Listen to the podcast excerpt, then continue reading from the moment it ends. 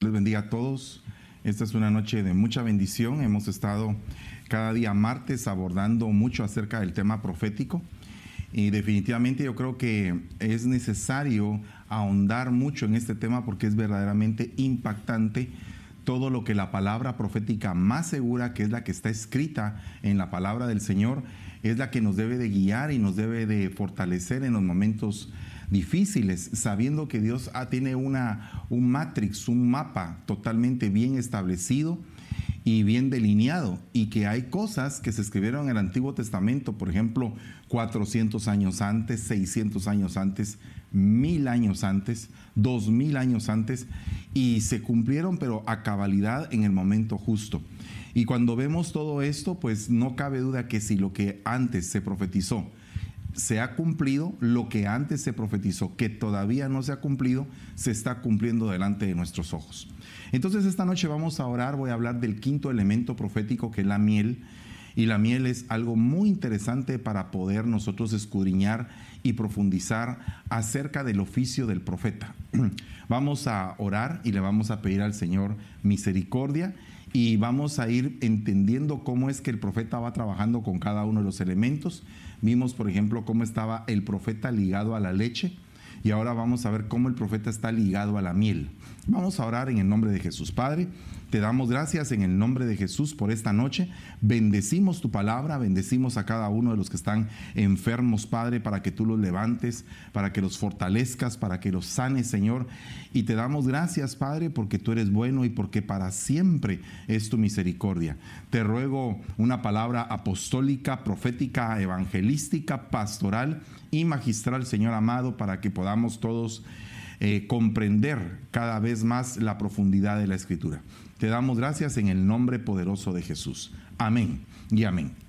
Bueno, el tema se llama la miel profética y quisiera basarme en Deuteronomio capítulo 8, versículo 7. Dice, porque el Señor tu Dios te trae a una tierra buena, una tierra de corrientes de aguas, de fuentes, de manantiales, que fluyen por valles y colinas, una tierra de trigo, de cebada, de higueras, de granados, una tierra de aceite de oliva y de miel. Básicamente esto, cuando el Señor le está estableciendo esto al pueblo de Israel, mucho tiempo antes, más de 400 años antes, ya se lo había declarado a Abraham le había dicho a Abraham que se iba a convertir en una nación numerosa, que iba a caer en manos de una nación extranjera, pero después iban a ser libres de esa nación extranjera con portentos, milagros y prodigios y que iban a ser recompensados por esos años que iban a servir a esa, a esa tierra, a esa nación, e iban a salir con grandes riquezas. Eso es básicamente lo que representó el, el éxodo cuando Moisés tomó la vara de autoridad sobre el pueblo de Israel y lo sacó y lo llevó después por 40 años al desierto y después viendo de lejos la tierra de Canaán entrega a su hijo Josué para que su hijo Josué continúe con el ministerio en favor de la conquista de esa tierra. Pero cuando esto sucede, el Señor aclara y dice, Dios, tu Dios te ha llevado a este tipo de tierra una tierra que fue ligada a una promesa hecha a tus padres, a Jacob, Isaac y Abraham. Acuérdese que Dios es un Dios de padres. No dice Dios de Abraham, Isaac y Jacob, sino que dicen Dios de Abraham, Dios de Isaac, Dios de Israel. Entonces es un Dios personal, es un Dios que trabaja con, eh, con, la, con, el pueblo personalmente, con cada uno de nosotros. Entonces aquí podemos ver algo muy importante, porque definitivamente lo que ya se había profetizado en Abraham, también se le había revelado a, a José, porque José dijo, cuando nosotros tengamos que salir de esta tierra, por favor lleven mis huesos a la tierra que Dios ha jurado dar a nuestros padres. Entonces realmente todo estaba metido dentro de un ambiente profético. Observemos un poco acerca de unas profecías. Este material que le voy a enseñar eh, eh, por medio de la pantalla es un material que yo tengo desde hace aproximadamente unos 30 años. Fue de los primeros materiales que llegaron a mis manos cuando me convertí a Cristo. Y el material se llama 50 profecías cumplidas en un día. Imagínese usted, por ejemplo, las profecías del Mesías sufriente. En el Salmo 22.1 dice, Dios mío, Dios mío, ¿por qué me has abandonado? ¿Por qué están tan lejos de mi salvación y de las palabras de mi clamor? Esta profecía se declara que iba a ser abandonado a expensas de perros y de gentiles, y además hecho, hecho prisionero por los gobernadores, el Sanedrín, los judíos y los gentiles unidos para arrastrar al Mesías. Fíjese, eso fue escrito en el libro de los Salmos, en el tiempo de David. Y después Marcos Oiga lo que dice Marcos 15:34. A la hora novena Jesús exclamó con fuerte voz, Eloi, Eloi, lema sabactani, que traducido significa, Dios mío, Dios mío, ¿por qué me has abandonado? ¿Por qué perros me han rodeado, me han cercado cuadrilla de malhechores? Me horadaron las manos y los pies. Multitud con espadas y garrotes de parte de los principales sacerdotes y de los escribas llegaron juntamente con Judas para poder eh, llevarlo de esta manera al Señor. O sea, se estaba cumpliendo literalmente una profecía. Observe usted el mapa profético. O sea, todo profeta tiene un pasado profético, un presente profético y un futuro profético. Son como tres dimensiones donde podemos ver. Por ejemplo, en el caso de Daniel, comparado con el apóstol Juan, ambos profetas del Señor, eh, Daniel cuando hace una revisión de los reinos mundiales empieza por Babilonia, pero cuando Juan hace esa misma revisión empieza desde Asiria y desde Egipto que eran, eran gobiernos mundiales antes de Babilonia. Entonces podemos ver que el panorama se ensancha, o sea que un profeta puede tener una visión mm, de acuerdo a la revelación que se le da más amplia. Y por eso es que nosotros tenemos que estar muy compenetrados de todo esto porque tenemos que trabajar en el, eh, en, el compromiso tan serio que es dar una, una profecía. Miren, muchas profecías se dan, pero ¿cuántas realmente serán verdaderas? ¿Cuántas realmente vienen del corazón de Dios? Entonces creo que nosotros como, como realmente eh, ministros sobrios, equilibrados, maduros del Señor, tenemos que tener temor de Jehová de no abrir nuestra boca a la ligera.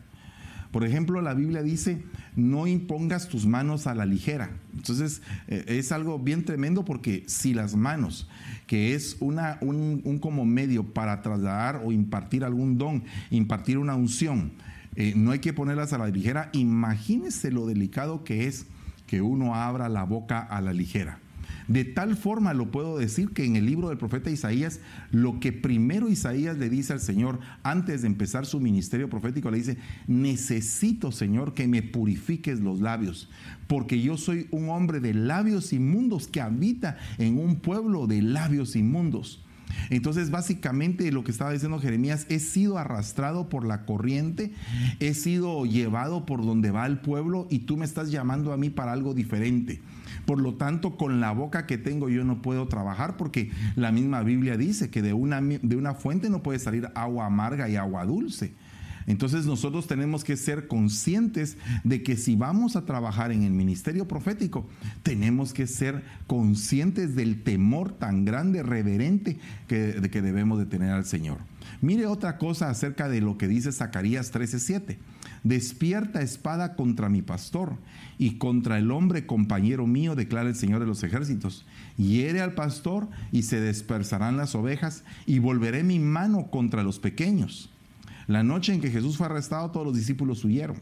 Está eh, tipificado en, en Marcos 14:50. Y abandonándole, huyeron todos. Entonces Jesús dijo en Mateo 26:31. Esta noche todos vosotros os apartaréis de mí, pues escrito está, heriré al pastor y las ovejas del rebaño se dispersarán. Él mismo les estaba diciendo lo que se estaba cumpliendo proféticamente acerca de su propia vida y del propósito que Dios tiene para nosotros. O sea que la profecía básicamente te va mostrando o va estableciendo la, la, visión acerca del propósito que Dios tiene para tu vida. Esa es una de las funciones proféticas que hay. Me recuerdo a nivel personal cómo en mi vida, conforme las dimensiones que iba cambiando, eh, se iban dando profecías acerca de lo que venía. Por ejemplo, cuando tuve a mis hijos, los dos hijos fueron profetizados.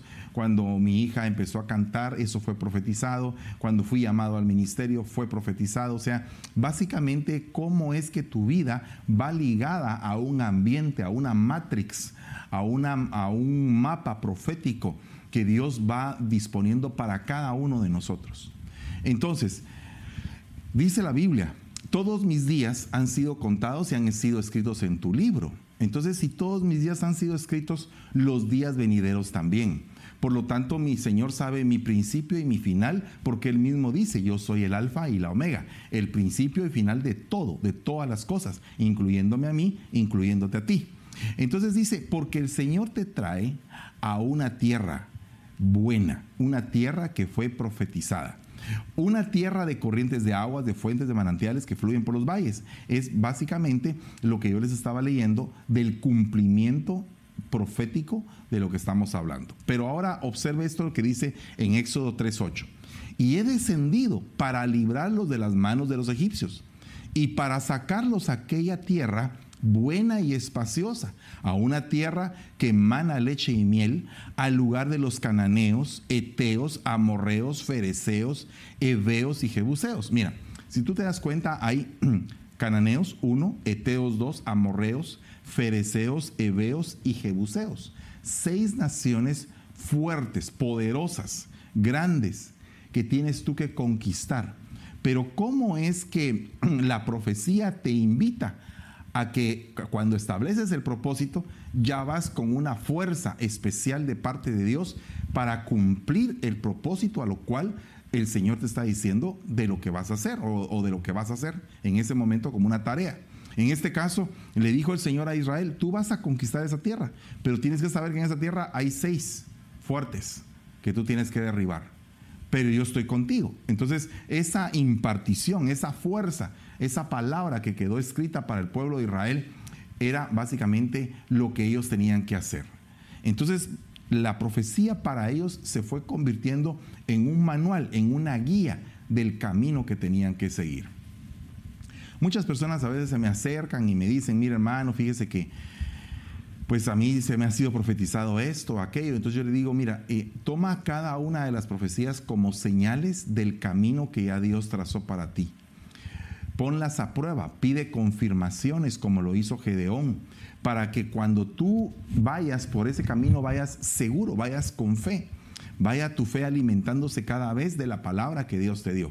Y que no temas, porque cuando estás en el momento más crítico es cuando Dios envía su palabra.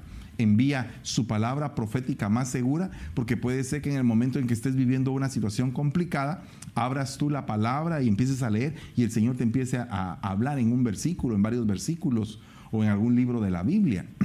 Yo me recuerdo que en algún tiempo cuando yo estaba un poco más o menos en el año 2005, 2005 estaba todavía sin mi familia acá y estábamos pasando por un problema muy serio. Eh, venían ataques fuertísimos para que esta obra se levantara.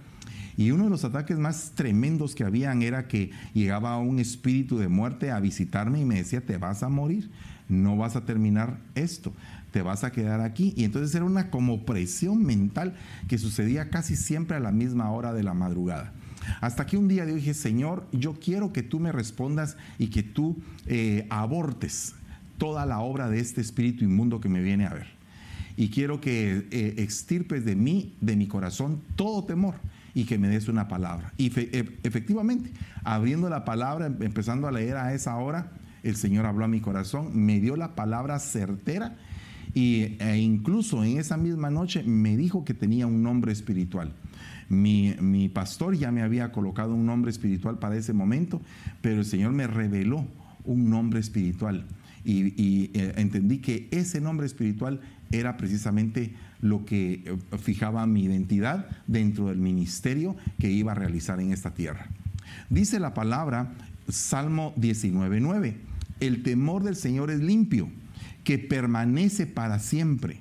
Los juicios del Señor son verdaderos todos ellos justos, deseables más que el oro, sí mucho más que el oro fino, más dulces que la miel que destila del panal. Entonces, la base de la, de, la profecía o de la evolución profética es el temor del Señor. El temor del Señor tiene que estar en nuestros corazones reverentemente, continuamente, para que la pureza de la profecía sea cada vez más, más y más evidente en nuestra forma de poder trasladarla. Miren hermanos, yo no creo que sea bueno que hayan personas que tengan pensamientos oscuros o pensamientos de manipulación siendo personas que son utilizadas por un espíritu de profecía. Mire, ¿a qué me refiero? A que no puede estar una persona comprando corazones o conquistando gente eh, a las espaldas de las autoridades que le, que le cubren. Eso no es correcto. Y yo lo he visto y, es algo bien tremendo porque al final, cuando una persona hace eso, empieza a, decaer porque la pureza de su ministerio no fue buena desde el principio. Entonces, o se dejó contaminar o se dejó seducir por el mal. Mire, conocí a una persona que tenía un, eh, mover profético muy bonito y eh, de alguna manera eh, había tenido un puesto de preeminencia dentro del ambiente profético. Y lógicamente enseñaba a muchas personas y todo, pero de repente decidió salirse. Decidió que él tenía un llamado pastoral y que quería levantar una obra y que aquí que allá, bueno, eh, la cobertura de esa persona, le dijo, ve, ve tranquilo a levantarla, pero no sabía que al levantar esa obra se iba a llevar una gran parte de las ovejas de su cobertura. Bueno, eso fue algo bien tremendo, pero después eh, resulta que, bueno, pidió perdón y todo el asunto, y bueno, ¿y qué pasó? ¿Y ahora cómo está la situación?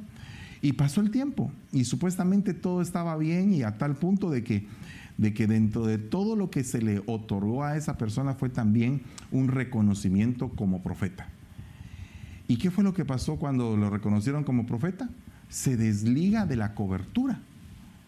Entonces dice uno, entonces ¿qué pasó aquí? ¿Cuál es el, qué, qué, qué es lo que sucede acá? ¿Cómo está la situación? Bueno, entonces aquí lo que hay que ver es que debemos de tener temor de lo que hacemos debemos de tener temor. Eh, no estoy diciendo que seamos perfectos, creo que todos cometemos grandes errores y le pedimos al Señor continuamente que vaya limpiando nuestro caminar, nuestro ser, para que podamos evolucionar en este ambiente tan hermoso que Dios tiene. Porque fíjese que dice el temor del Señor es limpio, que permanece para siempre. Los juicios del Señor son verdaderos, todos ellos son justos, pero son más deseables que el oro y más dulces que la miel. Entonces, hay juicios que son de tipo profético. Por ejemplo, en el caso de, Natán, cuando llegó a David, fue un juicio profético. Cuando fue, o sea, eh, perdón, eh, eh, cuando llegó, ay, se me olvida aquel profeta de Nínive, Jonás, cuando llegó Jonás a Nínive, era, una profecía de juicio. Cuando Jeremías profetizó contra Israel, también era un juicio. Sin embargo, el que acepta el juicio viene y, cambia y se arrepiente, como los ninivitas, que cuando oyeron la profecía de Jonás se arrepintieron. Y, y, todo el mundo, desde el rey hasta el último, se pusieron en ayuno y clamaron fuertemente al Señor. Y entonces para ellos, básicamente el juicio que se les había dado, la sentencia que estaba eh, descrita dentro de ese juicio, fue para ellos más dulce que la miel porque fue su salvación, su cambio de vida, su forma de pensar y todo. Entonces, por eso es que es importante que el temor del Señor, el juicio verdadero, estén acompañados en la boca del profeta. Entonces tenemos que saber que muchas veces un profeta llega a decir ciertas, ciertas cosas que son fuertes para el pueblo, hace sacudir las, las columnas. Por eso es que todo pueblo que recibe a un profeta tiene que estar adoctrinado, tiene que saber que es un profeta, que es un profeta primario, cuáles son sus oficios, a qué es a lo que se dedica, porque no todos los profetas son iguales, ni todos los profetas tienen los mismos oficios. Por ejemplo, podemos ver el, oficio de Jeremías, era un oficio intercesor cuando hace el libro de lamentaciones. Podemos ver, por ejemplo, el caso de, de, Isaías, era un oficio evangelístico, porque básicamente ahí tipifica en todo su libro al Mesías príncipe. Podemos ver en el caso del libro de Daniel que era un profeta vidente que miró básicamente los, los, eh, el final de los tiempos y los reinos que iban a imperar sobre la tierra. Entonces hay diferentes tipos de oficios. Por ejemplo, Joel es restituidor, Sofonías es eh, el profeta acerca del alabanza y de la adoración. Bueno, cada uno de todos tiene un oficio. Entonces no todos los profetas son iguales. Pero hay un profeta que a mí me parece eh, como eh, eh, muy, muy especial. Es el profeta del Altísimo y es el hombre nacido de mujer más grande que ha habido siempre y cuando no sea dentro del esquema del reino de los cielos. Entonces aquí podemos ver que Juan dice tenía un vestido de camello, de pelo de camello y su cinto de cuero a la cintura. Y su comida era de langostas y de miel silvestre. De los nacidos de mujer, dijo Jesús, no hay nadie que sea más grande que Juan el Bautista. Sin embargo, en el reino de los cielos no es igual. Entonces, él, de los nacidos de mujer, es alguien muy, pero muy especial. Por eso es que tenemos que ser cuidadosos, hermanos amados, de poder ah, eh, entender por qué es que Juan tenía como ligadura, como alimento, las langostas y la miel silvestre. Por ejemplo, los alimentos van muy de la mano de los profetas. Fíjese que, por ejemplo, Daniel eh, dijo, no me voy a, meter a comer los manjares del rey, yo voy a comer hierbas. Y tenía una dieta rigurosa en base a las hierbas para no probar la comida del rey. O sea que su alimentación tenía que ver mucho con la profecía. Podemos ver en el caso de Juan, podemos ver en el caso de Ezequiel la forma en que le dijeron que tenía que comer. Bueno, hay una gran cantidad de esquemas muy interesantes acerca de los alimentos proféticos. Por ejemplo, Elías tuvo tres tipos de alimento, lo que le llevaron los cuervos, la torta que le preparó la viuda y la torta que, hizo el ángel. O sea que hay tres alimentos para Elías. Eh, por ejemplo, Moisés comió el cordero pascual, eh, o sea, eh, celebró la Pascua, estaba tipo, tipológicamente hablando, estaba celebrando la Santa Cena, se estaba comiendo básicamente al cordero. Entonces tenemos que entender todos esos puntos, todos esos, esos niveles de alimentación. Por otra parte, podemos ver que la miel es un tipo de alimentación profética y dice que la miel nunca se descompone. Eso es una de las características que tiene. Por lo tanto, es algo bien interesante porque debemos de saber que si no se descompone, no, no tiene corrupción, no se corrompe. Ese es una, un punto. Posee, posee propiedades curativas y antibióticas. Imagínense usted, entonces eh, alimenta el sistema inmunológico del cuerpo, o sea que el cuerpo se vuelve con más defensas cuando uno toma o come miel. De ahí dice, tiene propiedades cosméticas, o sea que puede embellecer el rostro, puede mejorar con las propiedades que tiene y también se puede usar como alimento. Cuatro cosas importantes que van íntimamente ligadas al ministerio profético porque el ministerio profético no se debe de descomponer. Es un ministerio que va ligado a la sanidad. ¿verdad? A la sanidad. Y también es un, es, un, es un ministerio que está ligado a la defensa. ¿Por qué? Porque cuando dice, confiad en vuestros profetas y estaréis eh, eh, seguros, confiad en vuestros profetas y alcanzaréis la victoria. O sea que la voz profética te llevaba a la victoria dentro de la guerra. ¿verdad? Es algo muy importante cuando hacías lo bueno. Y también la voz profética decía, van a ser derrotados cuando habías hecho lo malo delante de Dios. Y también eh, las, las enfermedades proféticamente. Eh, se estaban, eh, estaban siendo sanadas. Mire, por ejemplo, el caso del centurión. Di la palabra y mi siervo sanará. Di la palabra, habla la profecía y mi siervo a distancia va a sanar. ¿verdad? Un gran profeta aparecido entre nosotros. ¿Por qué? Porque hubo una sanidad impresionante. Entonces, eh, la sanidad va ligada al ministerio profético.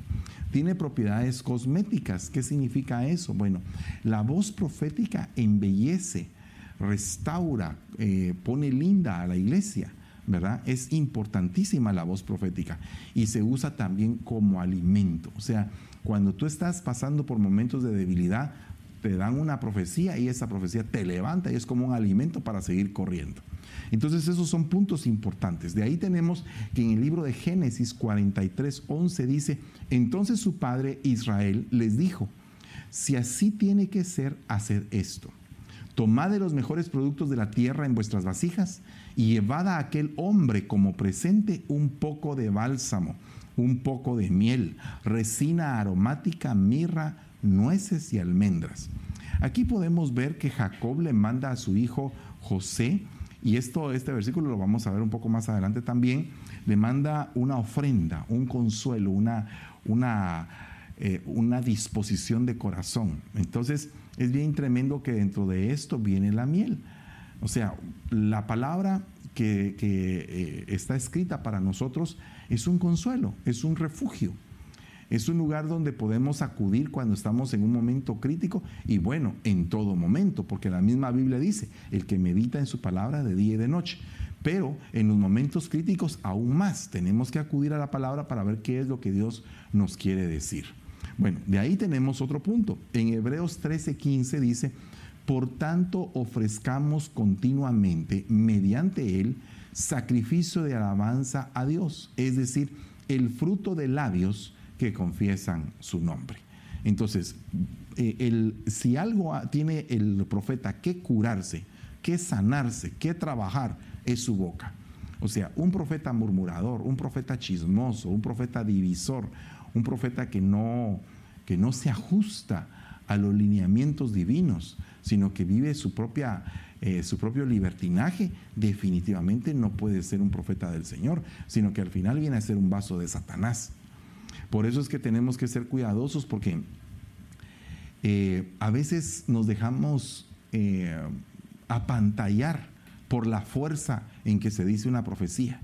La persona que está profetizando pega de gritos y todo, y hasta se le desgarra la garganta y uno dice, uh, esa profecía como que fuera de Dios, pero hay que oír, hay que oír atentamente y saber si realmente lo que está diciendo es de Dios o no.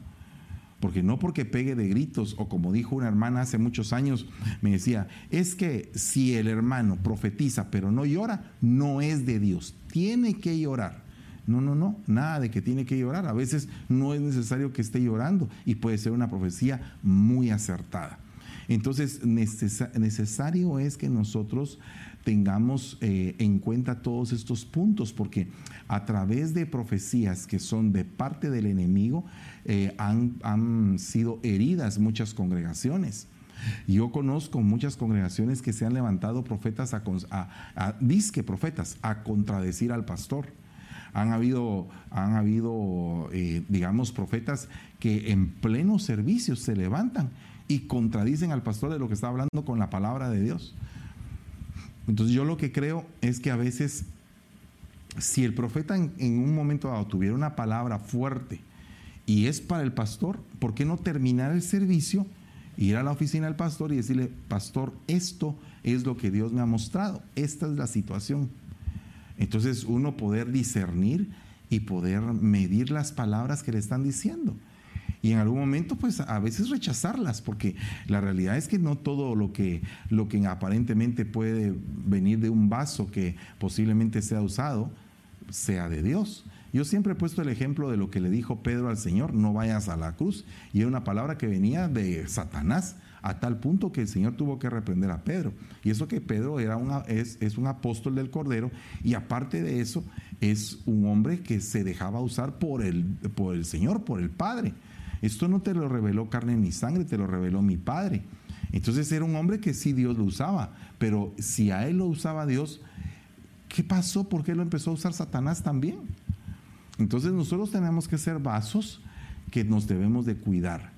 Una persona que vive en un ambiente de violencia, una persona que vive en un ambiente contrario, tiene que cuidarse aún más, ¿verdad? Porque, eh, eh, hermanos, muchas veces el, profeta vive en ambientes contrarios, pero como le dijeron a aquel hombre, no te hagas tú a ellos, sino que ellos se hagan a ti. Entonces, cuando se forma un, ministro de esa categoría, muchas veces está en esferas totalmente contrarias. Pero si él también se contamina con esas esferas, entonces, eh, entonces ¿cómo puede realmente sacar de su boca una palabra bien limpia? Por ejemplo, José era un hombre que había padecido de, dolor y me imagino que de rencor.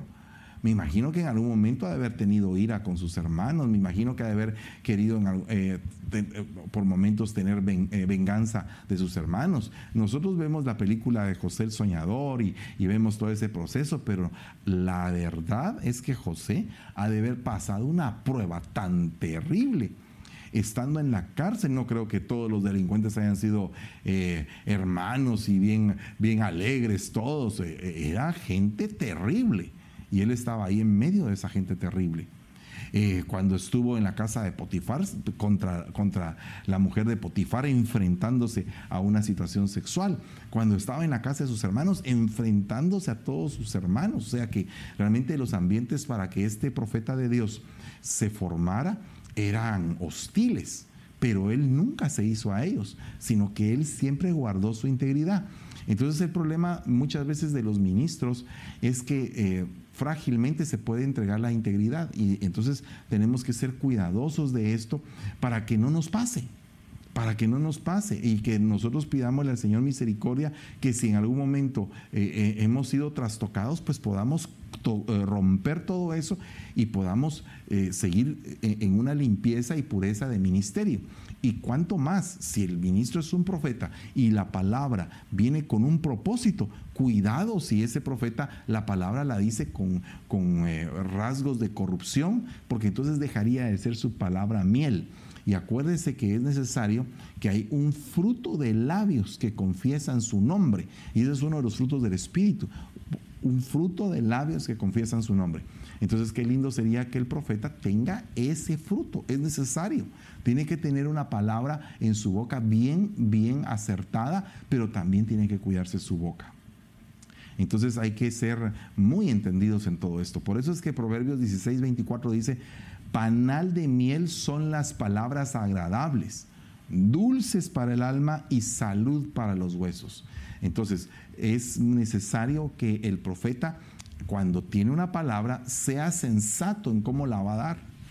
Sea sensato, porque no porque tenga una palabra de condenación, eh, cuando vino Natán a David, eh, no le dijo, mira, has pecado y has hecho eso, porque el otro era el rey de Israel, sino que llegó con una, con una historia, eh, de una forma muy, pero muy específica, especial, para poder enfocarle a David el problema y que David hiciera un juicio y se juzgó a sí mismo. Entonces es bien interesante que eh, el profeta tiene que buscar las palabras, las palabras adecuadas.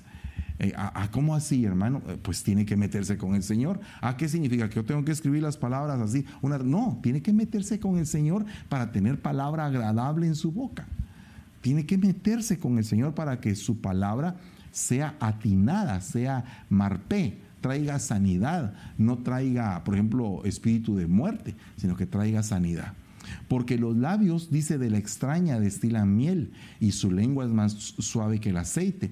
Entonces, fíjese que aquí hay una entidad que también saca miel, pero que no tiene cinto escarlata en los labios. Entonces no tiene salvación. Entonces aquí lo que está pasando es que hay una miel que es extraña y hay que tener cuidado. Por eso es que dice, miel virgen destilan tus labios, esposa mía, miel y leche hay debajo de tu lengua y la fragancia de tus vestidos es como la fragancia del Líbano. Pero entonces, ¿quién le da esa miel y esa leche a esa mujer?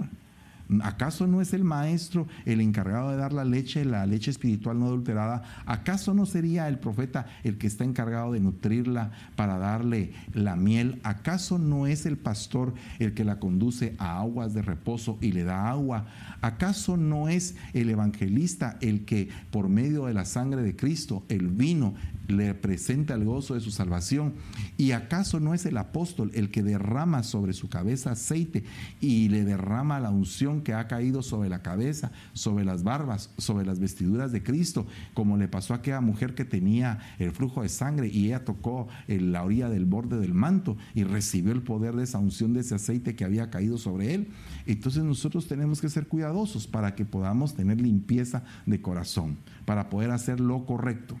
Éxodo 3.8 dice, he descendido para librarlos de la mano de los egipcios una, y sacarlos de aquella tierra. Entonces aquí vamos a ver un poquito más amplificado lo que habíamos leído anteriormente. Esto es una promesa, una promesa donde te tienes que enfrentar primero a, a los cananeos, ¿verdad? Los cananeos eran descendientes de Noé por Canaán. Entonces ellos venían con una maldición ancestral. De ahí tenemos los seteos. Los seteos eran precisamente el origen del pueblo de Israel, cuando le dice tu origen era teo y amorreo, ¿verdad? Y los amorreos pues eran las raíces del pueblo de Israel. Los fereceos, los hebeos y los jebuseos eran naciones eh, contrarias a la voluntad de Dios.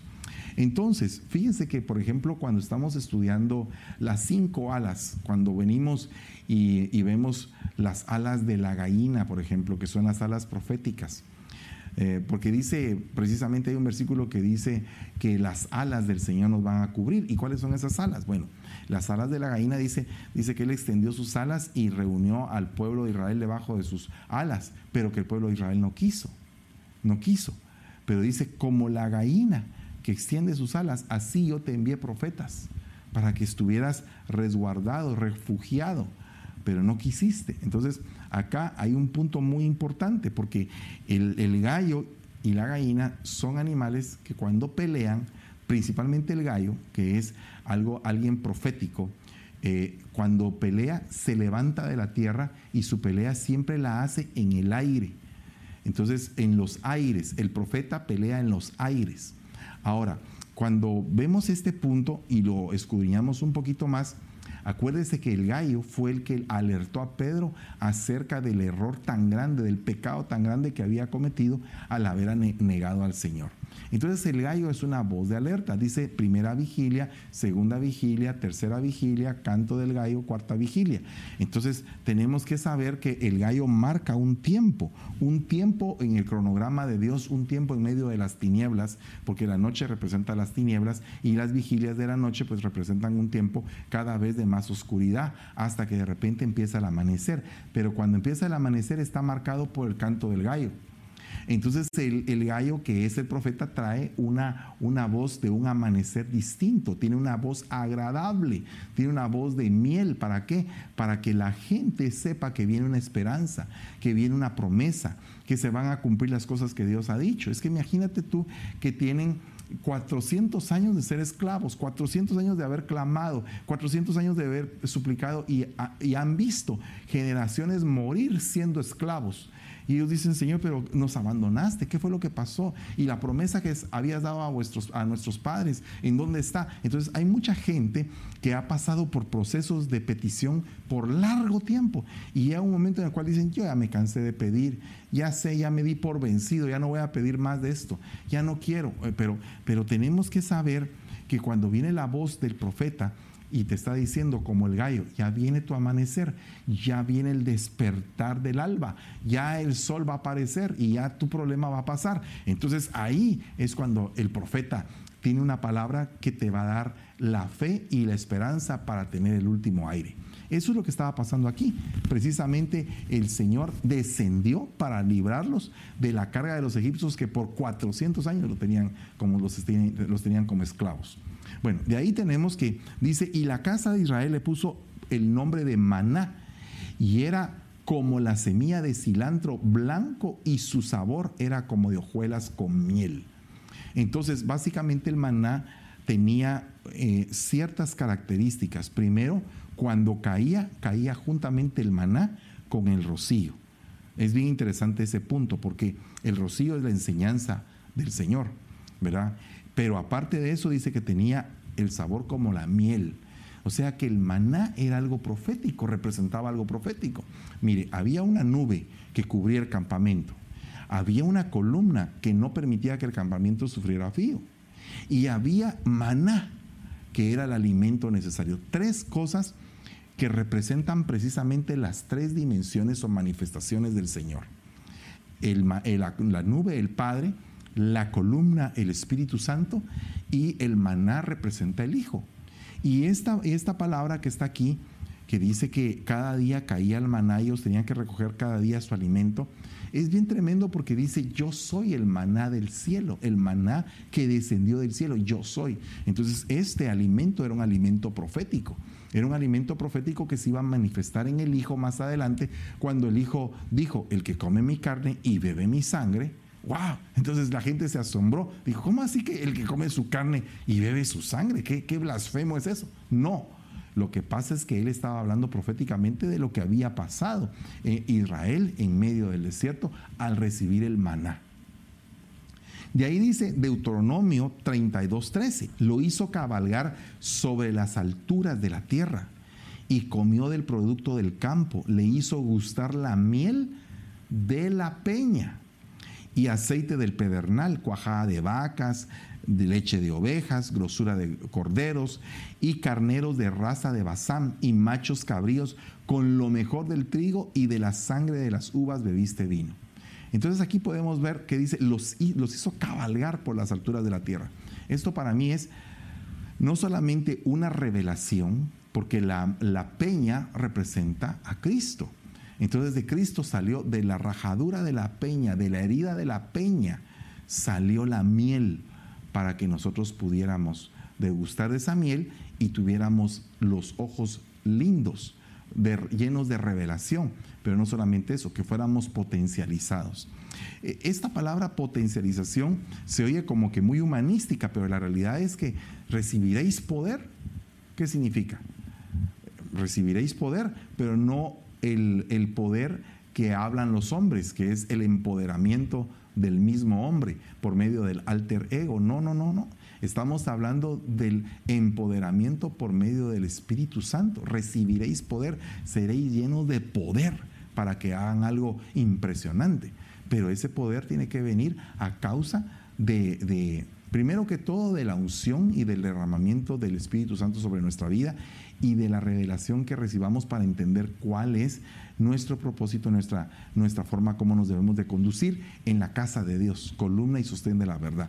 Mire lo que dice Primera de Samuel 14, 25. Y todo el pueblo de la tierra entró en el bosque y había miel en el suelo.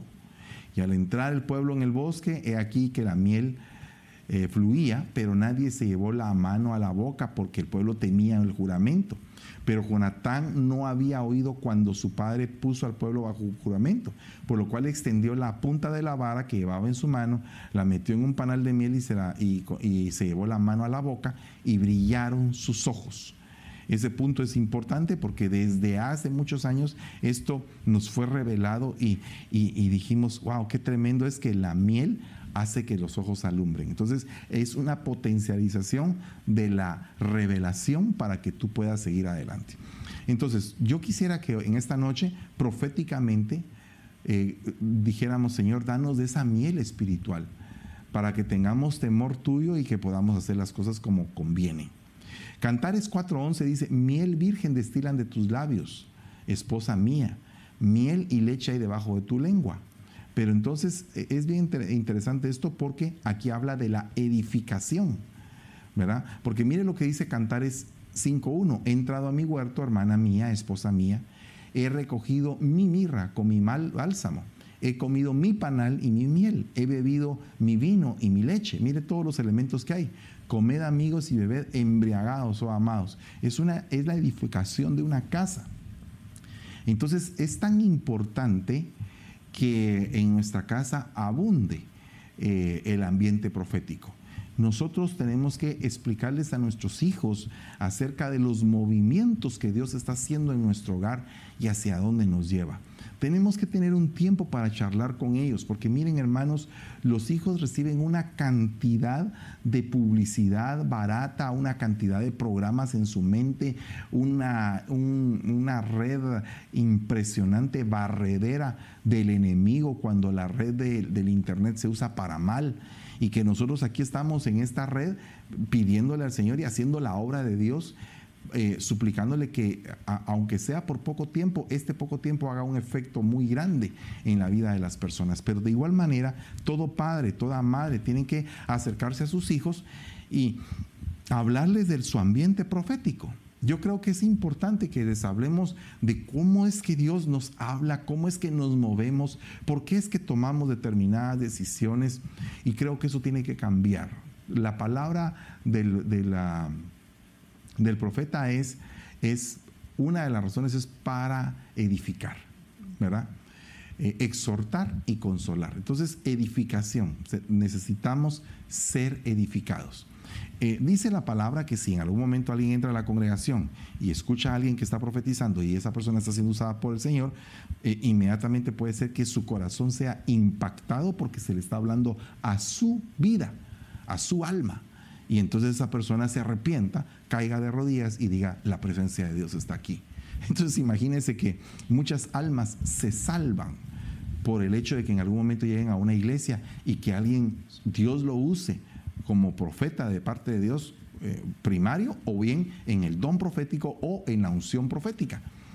Y que suelten una profecía y que esa profecía sea exactamente atinada para la persona que está llegando. Entonces ahí inmediatamente la persona es edificada. Y, aparte de eso, convencida, confrontada. Y, y, dice, se tira de rodillas y acepta al Señor. Es una forma. Miren, yo he visto prédicas donde, eh, mm, por ejemplo, mi pastor está eh, enseñando, totalmente enseñando, pero es una enseñanza doctrinal y aparte de eso va acompañada de un ambiente profético muy, muy tremendo. Y al final, con esas dos funciones, la gente cuando dice quiénes quieren recibir a Cristo, pasan cantidades a recibir a Cristo. ¿Pero por qué? Porque hubo un ambiente que se prestó para poderles hablar al corazón, a las almas. Dice Isaías 7:15, comerá cuajada y miel hasta que sepa distinguir hasta que sepa distinguir lo malo de lo bueno y que escoja básicamente lo bueno. Entonces tenemos que saber que la enseñanza, que la enseñanza tiene que ir básicamente de la mano con la miel. La miel es enseñanza, la miel es madurez, es nutrición, es crecimiento. Bueno, de ahí dice Apocalipsis 2.2, yo conozco tus obras, tu fatiga, tu perseverancia, que no puedes soportar a los malos y has sometido a prueba a los que dicen ser apóstoles y no lo son y los has hallado mentirosos. Entonces cuando una persona tiene la revelación, puede discernir quién es quién. Entonces puede ser que en algún momento se presente un ministro y que hable y ah, esto no, aquí no me hace clic la situación. Pues, ¿y cómo se llama el ministro? Ah, se llama Imineo. Ay Dios, Imineo. Es el que mutila la iglesia, Imineo y Fileto, mutiladores de la iglesia la palabra que ellos daban era como gangrena, pero fíjese que daban palabra, pero era como gangrena. O sea que la interpretación, la utilización era malévola, así como hacía Satanás, que usaba la palabra del Señor para poder tentar a, Jesús. Entonces es bien tremendo esto, porque no porque te hablen de la palabra sea algo que tenga una, una esencia pura, santa.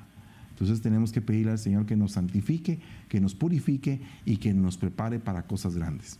Dice Apocalipsis 19, entonces fui al ángel y le dije que me diera el librito.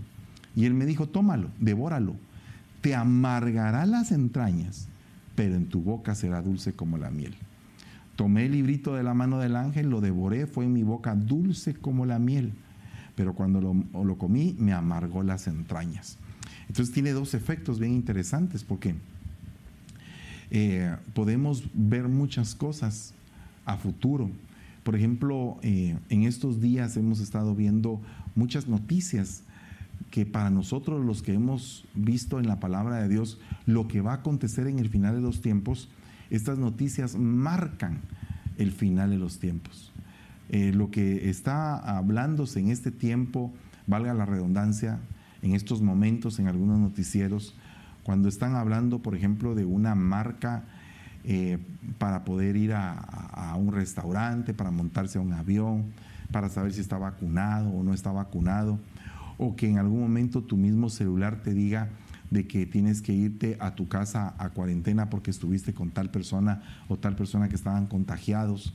Y cuando vemos todo ese avance de la inteligencia artificial y cuando vemos todo lo que en algún momento se está dando a través de estos mecanismos y todo lo que está sucediendo con la pandemia, no podemos decir, wow, qué tremendo es todo esto. Está escrito en la Biblia. Para nosotros, para nosotros, dice, cuando veáis estas cosas, alzad vuestras cabezas, erguid vuestros rostros, ¿verdad? Los que teméis mi nombre. Entonces, ¿por qué? Porque nosotros sabemos que nuestra redención ya está cerca. Entonces, tenemos que tener visión. El punto es que van a pasar cosas que van a ser amargura terrible para el pueblo, ¿verdad? Pero nosotros vamos a tener nuestra boca llena de alegría, sabiendo que el tiempo de tribulación será corto, porque nosotros vamos a pasar un tiempo como de, de situaciones adversas como las que ya estamos viviendo. Pero en medio de esas situaciones adversas he visto que el pueblo de Dios y nosotros los ministros hemos sido bendecidos. Entonces, eh, yo creo que tenemos que saber lo que es tener palabras dulces en nuestra boca y saber que hay cosas que quieren amargar nuestras entrañas, pero que tenemos que estar entendidos de que esas cosas tienen que suceder. Segunda de Crónicas 31, 4 dice, también ordenó al pueblo que habitara en Jerusalén que diera la porción correspondiente a los sacerdotes y levitas, a fin de que se dedicaran a la ley del Señor.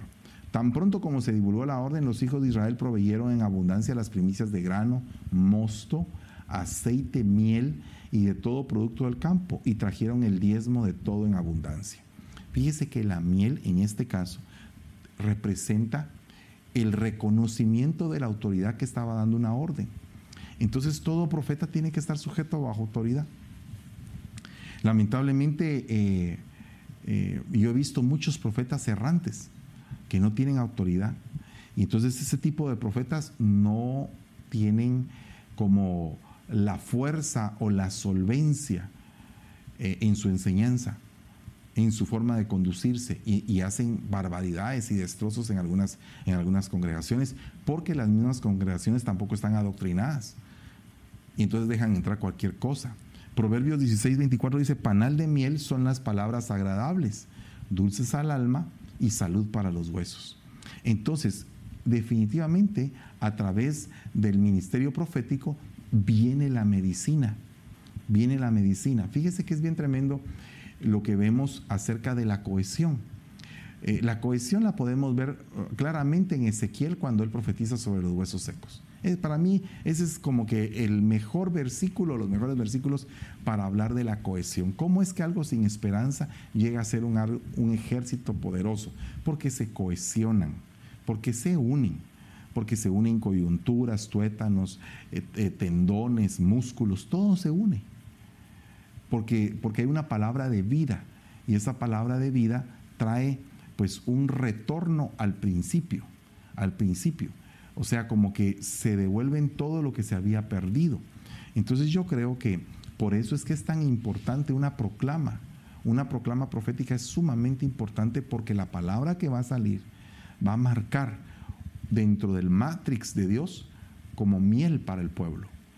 Eh, eh, mire, cuando vino el, ah, el, año de la reconciliación para nosotros fue algo maravilloso, fue algo que lo recibimos y todo. Y, y ha pasado cosas terribles en este año, pero nosotros creemos y yo sigo confiando y este año para mí ha sido precioso este año. Eh, han habido problemas, pero también han habido sumas bendiciones. Entonces, este año que viene, pues no va a ser diferente, va a ser con bendiciones y con cosas que tenemos que enfrentar, pero si nos acompaña esa profecía, esa, esa palabra que se da y se declara, ese decreto que se establece, y ese decreto viene a ser medicina para el momento en, el cual estamos pasando por problemas. El Señor dijo, cuando estamos pasando por situaciones, el Señor nos manifestó lo que iba a hacer. Cuando estamos pasando por dificultades, Dios nos va a dar la esperanza y la fuerza para salir adelante. Por eso es que dice panal de miel son las palabras agradables y son salud, son reconstitución, son cohesión para los huesos que en algún momento están quebrantados, están deshechos, están... Bueno, hay que hablar acerca de la condición de los huesos. Eso tendría que ser un tema.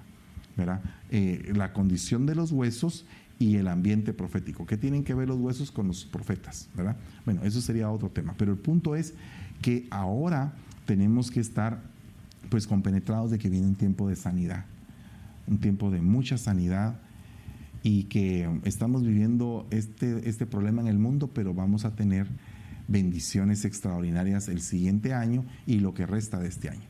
Así que vamos a orar y le vamos a pedir al Señor misericordia porque esta palabra haya entrado a tu corazoncito en esta noche. Padre, bendecimos esta palabra. Te suplicamos que se haga rema para nosotros en nuestras vidas y que la podamos poner por obra. En el nombre poderoso de Jesús, bendecimos a cada uno por nombre y declaramos que en cada hogar eh, se va a establecer ambientes proféticos de bendición para que podamos entender tus tiempos, tus propósitos, como los de la tribu de Isaacar, Señor, en el nombre poderoso de Jesús. Amén y amén. Que Dios les bendiga, hermanos. Pasen una buena noche. Los esperamos mañana, miércoles, en Noches Matrimoniales. Que Dios les bendiga.